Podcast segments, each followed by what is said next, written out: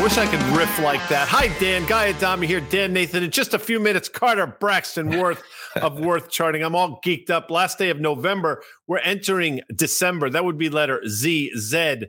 Who's Zed? Zed's dead, baby. But we'll save that for another show. This is Market Call, by the way. Our presenting sponsor today, FactSet, financial data and analytics that are powered by tomorrow. I'm powered by the fact, Dan, that the New York Rangers have gotten off to an extraordinarily mediocre start, coming off a couple really terrible losses tonight in Ottawa. Big game for them, but unfortunately, I think Truba's playing hurt, and we have trouble with between the pipes right now. I think Igor Shesterkin is in his head, but you don't want to talk about that, Dan. You want to talk about the markets. You know, Guy, I'm going to Canada this weekend. No, you're not. For a short spell. I'm going to see the Arcade Fire play in their hometown in Montreal, and that's a team that's going to have the Rangers.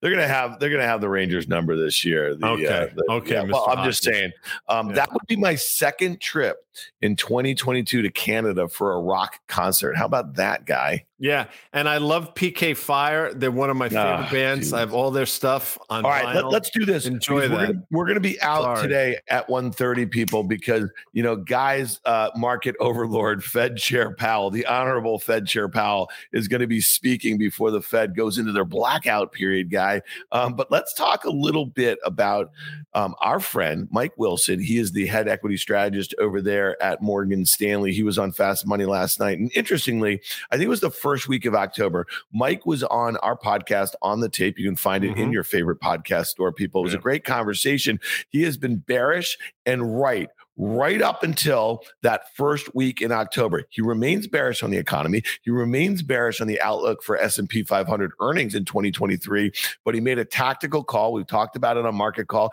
He thought the market would rally 15%. It did do that. Last night on the show, let's talk about that interview, Guy, because he publishes his 2023 outlook, and now he thinks, maybe there's some seasonality. Maybe they can run a little bit more, but he thinks we're going to retest the lows and possibly go a good bit lower in the coming months. Yeah, it was October 14th. I think it was a Friday that tactical bull call came out. I know it sort of caught Danny Moses off guard, but the market did in fact rally. And we had talked about it that Thursday and Friday and the subsequent Monday. We thought the setup was very similar. So I think we've all gotten that one right. Now, here we are, sort of a bit of a crossroads for you Clapton fans out there.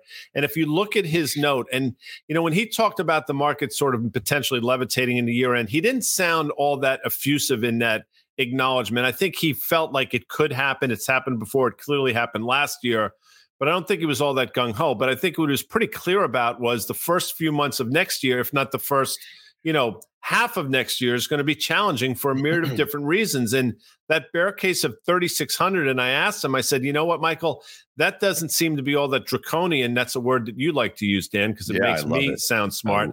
And he said, actually, it's not, but it's how you get there. And he actually pointed out that 3,000 is not a pipe dream under the scenarios that he put forth. So a lot of the things that we've been thinking, I think he galvanized yesterday in that interview, and I think he galvanized in sort of the note that he's put out. So you know where I stand. I'm with Mike Wilson on this one. Yeah, and you made a really good point, though, Guy. I mean, and this is what I like about Mike. I've known Mike since the late 90s. He was a tech specialist over at Morgan Stanley. He spent his whole career there. He is just a really thoughtful guy. He talks to some of the smartest people that put big money to work in the entire world in the markets there. So for him to come out and when sentiment was really low in early or mid-October, the way you were feeling the same way, and make that call on such a big bullhorn, I think is really important. Now, to your point, he's like, okay, fine. Maybe they can go up a little bit higher into, and there's a lot of stuff that's going on that could propel the market a little bit higher, but it does not change the fact that there's a very strong likelihood that the U.S. economy and the global economy is going to be in a recession at some point. And the stock market right here, right now, does not discount that. Let's look at the S&P 500. When you think about this, you see the downtrend. We've been talking about it. You see the declining 200-day moving average. We got a little bit above 4,000. We didn't get to that kind of 4,100, which was the downtrend, but the steepness of that uptrend from mid-October, that's the thing that you got to keep an eye on as the Fed Chair Powell speaks today, goes into this blackout period. We have the jobs data on Friday. Guy, you got to think that Powell knows what that jobs data is going to be here, right? You know, it's funny. I am the ultimate conspiracy theorist, and you know there's a laundry list of ones that I have. We won't get into on this market call. This is not one of them, though. You know, it's interesting. You know, I don't necessarily think they have a heads up. I think they. Why not? Wait, hold on a second. No, you might be right. Well, hold on.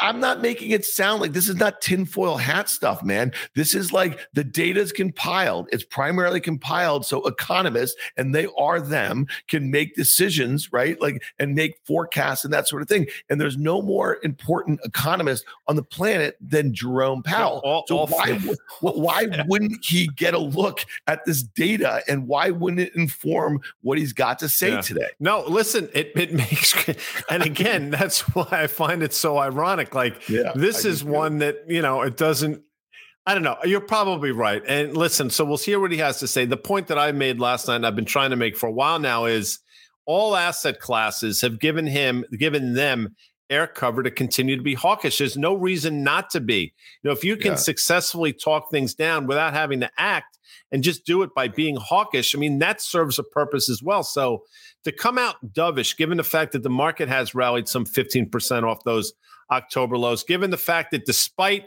an inverted yield curve, the bond market has quieted down a bit, commodities are under control, the dollar seems to be tame, nothing seems to be out of the ordinary, credit markets haven't collapsed. So why would you be anything but hawkish? Why wouldn't you maintain that same, you know, have your hand on that till and maintain the same course? It doesn't make sense to me. And I'm not trying to say it through my dogma. It just makes sense that they should continue given this backdrop. Now, listen, I'll say this. If the S&P was trading 3,200 right now and credit markets were sort of teetering, we'd be having a much different conversation, but that's not the data set. Yeah, no, and I agree with that. If you look at the low in the S&P 500, it's just below 3,500. We know the pre-pandemic high in February 2020 was 3,390. We almost round-tripped the thing. Mm-hmm. So if Michael Wilson is correct, and I think you and I both feel this way, that, you know, we're going to have a retest of that pre-pandemic high. Obviously, that would be just above the lows that we made in October here. But really, I think yields are the main story here. We've been, you know, kind of bearish of yields. We've kind of talked about the trades and how we're expressing that view. And if you look at the 10-year, again, you know, it kind of maybe found a little bit support at that breakout level from, you know, September or so. Mm-hmm. You see the uptrend that has been in place, you know, over the last, call it, year and a half or so here. So it's at an important level. And I think it's important to go back to when we had that data, the CPI data for the prior month that came out a few weeks ago. Remember the velocity of which stocks went higher, yields went lower. And so I think that support level is really important there. But, you know, Guy, I got to point you to this chart. This is a log chart. It's 40 years going back. Okay. When you were back in your 50s. Yeah. And it's the 10-year yield. And obviously it was upper left, bottom right. The bottom fell out here. We're above that downtrend that's been in place. I really think there's a good chance, especially if you're right about growth here in the U.S., the potential for a recession, and the likelihood that the Fed fund futures are going to start pricing in cuts at the back half of 2023, that we're going to have a check back to that downtrend line in yields. I'm just curious, thoughts on yields here, because they're holding a little bit here. Yeah, they're holding. You know, 10-year, for whatever reason, seems to have found a floor around 3.7-ish, 3 3/4, let's just call it. But they're holding. That's the best thing I can say. I mean, if you look at this is a 40-year line, as you mentioned, that we finally broke through to the upside, but it makes sense that we do a check back. And in this case, given the deterioration of that line, upper left, lower right, that check back probably comes into form south of 3%. Now, I don't know what circumstances will get us there, but I can't believe it's particularly bullish. So I've said for a while, I thought 3.5%. I know Carter adheres to that. You do as well. Anything less than that, I think we're looking at some pretty catastrophic things going on, not only in our economy, but the global economy. And the problem with that is, and I believe this, doesn't mean the 2 year is going to come down in a commensurate way. I think the 2 year is going to stay sticky here. And I've said for a while, and I know you know this, you know, I thought we'd get to 75%, 75 basis points inversion. We're there. And I also thought we could get the 1% inversion in the form of 3.5% in the 10 and 4.5% in the 2s. And quite frankly, you know, that seems to be on a collision course as well. And I just don't, for the life of me, I can't paint a bullish scenario if that were to happen. Yeah, well, it's interesting. We have a chart guy going back 40 years. Charts. Also, like with the 210 spread, we overlaid the S&P 500 to it. And when you think, this is kind of interesting to me, you know, go back to the early 2000s, we saw the 210 invert to the tune of, I don't know, 50 basis points. We had a brief inversion in 2007. And we both know that in both instances, the S&P 500 got cut in half. So then in 2019, we also had that brief inversion. We did have the stock market, the S&P sold up 35%. And here we go. We keep going lower. You know, the early 80s, we were more inverted here. But, you know, I'm just going to go back to this with the S&P down 17%, guy. Okay, 17%. It just doesn't really encapsulate everything that's gone on here. So to me, I just think that there's risk that even as the yield curve, let's say, becomes less inverted, which it might, especially if the Fed pauses and if they start to lower rates at some point in 2023, you're going to see the 10 continue to go lower, but you're going to see the twos go lower, right? So because that's really most, affected by Fed funds. So to me, I think you see this kind of spread collapsing at some point. Yeah, well, I think you hope that happens. I think in general, but just for obviously the people watching this can see it. For those listening in your favorite podcast store, I'll point something out. Both times we had a significant inversion back in 2001-ish. It took a good 6 to 9 months for the market then to feel the effects of that. That's when the market subsequently sold off. And the same thing happened sort of 06, 07 when we inverted. It took, again, sort of 6 to 12 months for the market to catch up. And here we are at the biggest inversion of 40 years. The market's shown no signs whatsoever, albeit a bit of a sell-off this past year to sort of having a commensurate move that we've seen historically. So unless I'm missing the boat here, and unless it's different this time, air quotes for you folks listening, which of course is complete horse hockey, you know, this market has some catching up to do on the downside, Dan. Yeah, I agree with that. All right, real quickly, here's one that you've been calling for a rally for months now. It's rallied fairly significantly. This is Netflix that had gone from $700 guy a year ago down to what was it, 165 or something, I think, right? Or at 180 or so. And it's had this really nice rally, a series of higher lows here. You see it's kind of banging up against resistance. That's kind of that, you know, almost gap fill. You were calling for 300.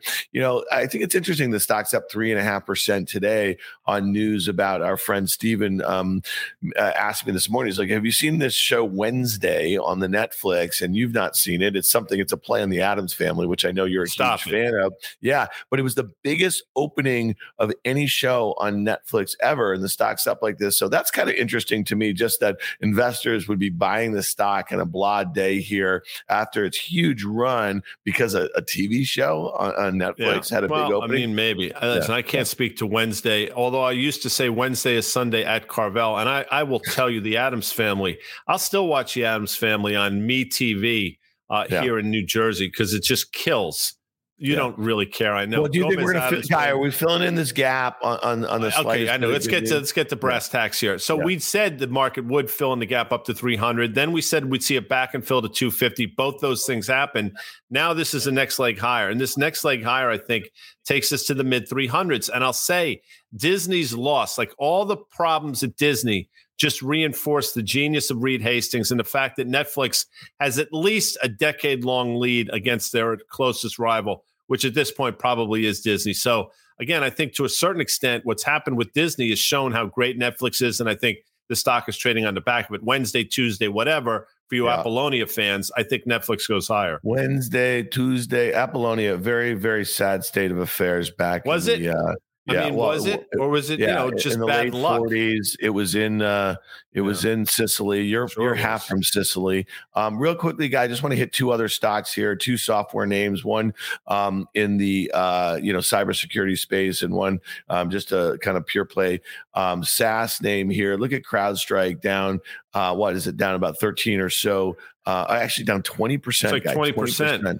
Yeah, I mean, like literally falling out the back. There's a 2-year chart here. Again, I think you said it pretty aptly last night. I mean, this thing, even at 10 times sales, down from 60 times at its highs 2 years ago, is probably still a little bit expensive, especially when you see all their really core metrics decelerating here. And then on the flip side, you see Workday. And look at that downtrend. It's gotten above that a little bit, but it's having up a big up day on a beat and a decent guide, up 13%. Thoughts here on the space in general, because one dog going one way, one's going the other, and I just want to know what you're thinking on this thing. Yeah, nice job. I love the Goodfellas reference there. I said it last night. I'll say it again. CrowdStrike is a wonderful company. It's just still too expensive. It was ridiculously expensive at its zenith, and it's still expensive here at its trough.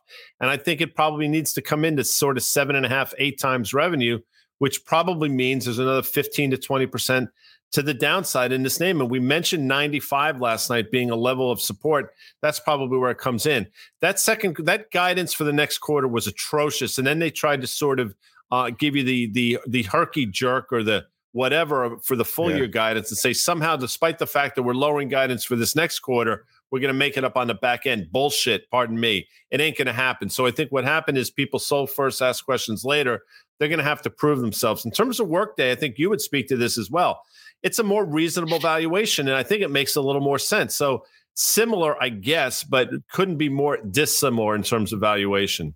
All right, last thing before we bring Carter in, because I want him to kind of comment on this guy. I'm legging into a position, the USO. It's an ETF that tracks oil. I know that you think it probably holds here. Carter's probably going to say the chart is a pair of twos. I look at the USO. I'm legging into a 70-60 put spread. It cost me about $2 there, so I'm risking $2 to possibly make $8 if the thing goes from 70 to 60 over the next 2.5 weeks or so.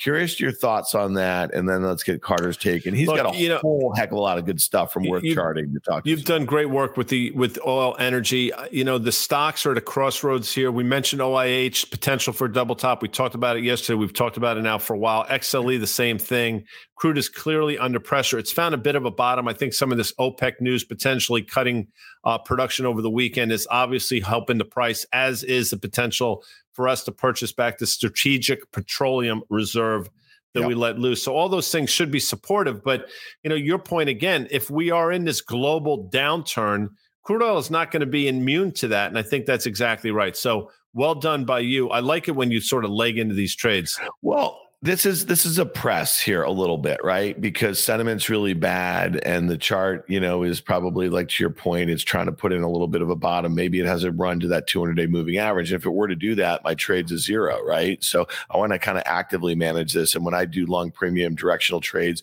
using options, I like to cut the premium, use a mental stop of about 50% of the premium that I spent. All right, let's do it. Worth Charter, Worth Charting's Carter Braxton Worth. Nothing's just charged. Thank you for being very patient. No emojis, Carter, with hearts, just charts. Back to you. All right, Carter, we got a lot going on. We got Fed Chair Powell speaking in about 12 minutes here. We know where you are in the S&P 500 here. Our listeners, our viewers also know you think you fade them here a little bit. Talk to us about energy. Talk to us about crude in particular, looking at this USO instrument. Is it a press on my part? I don't know. I have a bearish trade in the XLE on. I still think that gap between where the oil stocks are and where the commodity is, I think that closes. But now I kind of feel like that there's a really good chance that if the Fed Chair Powell remains a bit hawkish here and some of the data doesn't go the way that some of the bulls want it, I think crude oil could close on the lows of the year. Right. I mean, talk about, in many ways, the most dynamic part of the entire, not only equity complex, but risk assets in general. While it's been exciting for the dollar this year, it's been exciting for Bitcoin, not as important, or certain tech stocks. Oil's wild ride, right? The surge in response to the Ukrainian invasion, we get up to, 140 a barrel, and the Wall Street predicts 200. And of course, it ends up being the peak. Then we get down as low as, what, 70, high 60s just a few weeks ago. And then you're now bouncing. It is a pair of twos, meaning, is there a discernible level to play off of? Is there a moving average to identify? Not really. But what I think is important is that energy shares, right, having been such big outperformers since June, July of 2020, are now faltering, right? And the XLE is the only aggregate, the S&P 500 energy, that was able to make a new high. The S&P 400 energy, the S&P 600, the mid cap and small cap, never did, nor did the equal weight. My hunch is to be underweight energy. All right, so Carter, talk to us a little bit. Again, we walk in this morning and bank stocks were immediately under pressure. My friend Doug Cass hit me this morning. He hit me the other day while I was on Fast Money. He has been bearish in the stocks. He is really good in these names. He's covered them for decades. I'm not going to say how many decades, and he's about as good as it gets. But, you know, like, you know, JP Morgan had that move from 101 in October up to 137, where it was just trading a couple days ago. It was down 2%, you know, in a straight line, you know, half an hour into the day. It's come back a little bit. Some of the other money centers, what's going on in the banks? You had a note out on Worth Charting yesterday. You were looking at the BKX index. Walk us through that note, because I think it's important, especially as we kind of hit some key technical levels in the broad market and you're looking at areas of outperformance. You just mentioned energy stocks, but you got to think about banks over the last 2 months also. Right. Banks and financials, meaning the move out of large, safe, quotes, air quotes, safe tech growth names. The concomitant money flow is into industrials and financials, but it's really time to fade those. Let's look at, here's the KBW Bank Index. It's 24 stocks. It's dominated, of course, by Wells, Citi, JP Morgan, Bank of America, but it has others like super regionals like PNC, US Bank Corp, and Truist.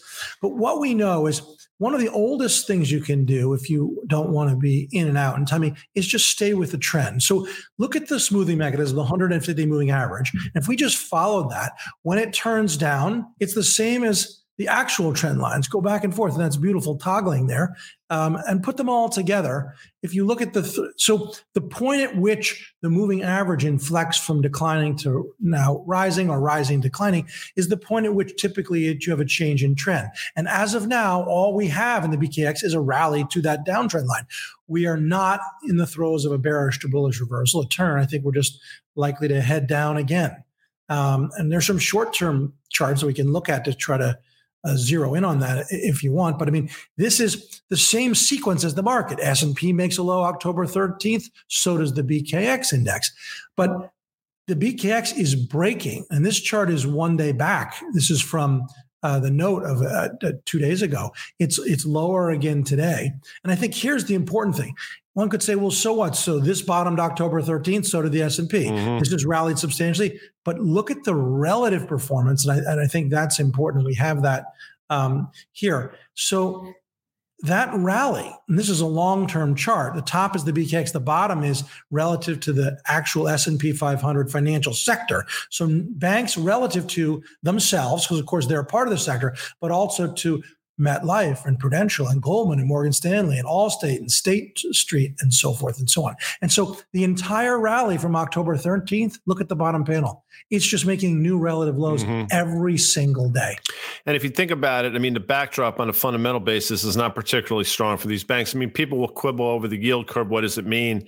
But listen, the reality is the environment is slowing down, which is not supportive of bank stocks, especially ones that have historically pretty expensive. So I'm with Carter on this one.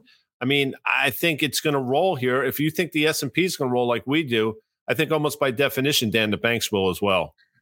Yeah, no, I a little fundamentals, maybe just to take a second. Here's the funny thing. Those 24 stocks that make up the BKX, right? They're valued at $1.5 trillion and they generate $150 billion in net income, right? So by contradistinction, that's the same net income that Apple and Microsoft generate. They generate about 160.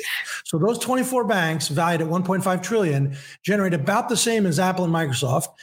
And yet Apple and Microsoft are valued at 4.2 trillion. I mean, this is either a value play or it's a value trap. The problem with banks is they can lose money. They can lose a lot of it. So Carter, just while we're here on banks and their kind of rate sensitivity, Let's pull up Toll Brothers for a second here, because this is one where when you think about, you know, housing and what we know has started to happen and could continue because of the swiftness of the increase in rates here, and really what were weird supply demand dynamics during the pandemic or so. I mean, they got hit really hard like most of the banks did and many financials earlier this year. But I have to think that you think that, you know, like, look at this thing, 40 double bottom, June, October, we're kind of hanging in here. Are any of these home builders starting to kind of pique your interest? If we were to look at a chart of the ITB or the XHB, the same action you see in Toll is actually happening above the 150 moving average. Yeah. And so I think it's right to, when everyone is looking one direction, look the other direction. So we might have ITB here. Check this out. ITB as in boy. What we'll see is that same action is starting to happen. And look at it. It's above the 150 moving average. So think about Chinese stocks, right? They're hated now. I mean, literally, China's like, the whole thing's a mess, but they're turning. Or think about housing stocks. Oh my God, they'll never do well now. Mortgage rates are too high.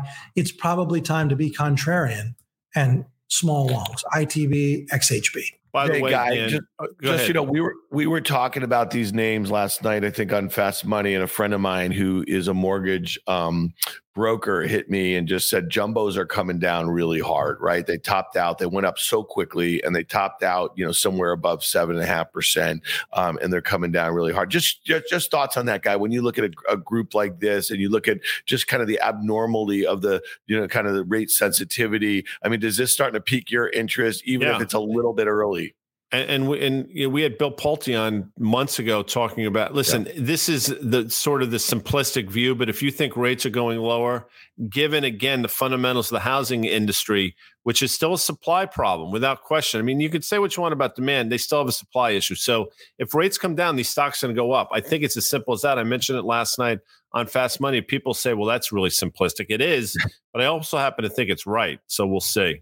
All right. One last group here, Carter. You had a note out also on industrials here. And again, this is a group that is starting to show some decent relative strength, but maybe it's just money flows, right? I mean, like, what's your take here? Because we could pick out any individual names and maybe they're starting to react a little bit to some fundamental news that's diverging from the group. Thoughts here? Well, similar, JP Morgan moving up 30%. You have huge 30 and 50% moves in things like Honeywell. The XLI itself, you see the table here, up 22.6 from its October low versus the S&P. But remember, they're names that haven't participated. And so you've got things like CAT up 40 and 50 and DEER. Ingersoll Rand. It just looks all a little too far too fast. And so the same thinking is financials. Big ricochet, but not inspiring. Now look at this. I've had some fun with the lines. One could say, you just draw the lines the way you want to see them. Well, sure, it's beauty's in the eye of the beholder. Mm. It's subjective, but look how symmetrical it all is. And that's the point. It's not valuation. How does one explain intellectually a sell-off like that, an entire sector recovery like that? Look where it's stopping. We have other iterations if you want to go forward and toggle to the next, but basically, you know, we get back to the former high. We're contending with it. And guess what? I think we're faltering. You put in some arrows. I'm a seller. It reminds me of that movie with Tom Hanks. I remember when they're in Italy, the Da Vinci Code, when they go and they look at the Last Supper and he makes the V sign with his hand. Dan, for you playing at home, nobody had that on their frickin' bingo card. Nobody. Tough Zero. Shit, people. Sorry, Dan. All right, guys, let me ask you really quickly here, because again, you know, from a technical standpoint, I mean, that looks about as good as anything on the board to take a shot on the short side here. Is there anything, like, aside from, you know, we talked about DEER, and I know that you said the DEER is very company specific. They're executing much better and where they're exposed than a CAT. Are there any, like, individual names, or would you just stick to the XLI? Because I got to tell you, he just convinced me to take a look at that and see what, like, a nice little tasty put. You know, I'm going to tell you, you know, we talked about John Deere a couple weeks ago, and I said, listen, be careful here. We had actually talked about it on the long side, and we said, be aware, John Deere topped out in April around 440 or so, and then we just had earnings. Look at where the stock traded up to. You have a pretty, you know, Carter just illustrated this with that chart, but if you want to get Deere specific, you have a pretty decent short-term double top. So I think if you're looking for trading opportunities where the risk reward is extraordinarily well-defined for you, On the downside, I'd take a shot being short D here, and I can't speak intelligently about option volatility, but this one, you know, we had that huge run up. It stopped exactly where it should. Logic suggests it's going to do a back and fill, Dan. All right, fair enough. Nothing slick, just charts. Carter Braxton Worth Worth Dan. Charting. Do it correct. We do it. What's that one? Carter. Yeah, Guy, what's the one? No moon. What is it? No emojis with hearts. Just charts. I mean, all right, all right. Well, Powell's coming out here, Guy. I mean, it's just so good. That's it. Because that genius JP is about to talk, and we don't want to miss that. 5 o'clock CNBC's Fast Money. We may be usurped by that SPF 40 character with Andrew Ross Sorkin. That should be interesting. I actually would watch that if it were to come on. But that's it for Market Call. I want to thank our sponsor, FactSet, Dan, financial data and analytics powered by tomorrow. I'm powered by just life in general, a rainy Wednesday, but we're in December tomorrow. I'm also powered by the sexiness of Carter Worth. And I'm also powered by your Johnny Cash man in black shirt that you're wearing. We'll see you tomorrow at 1 p.m. EY from SoFi.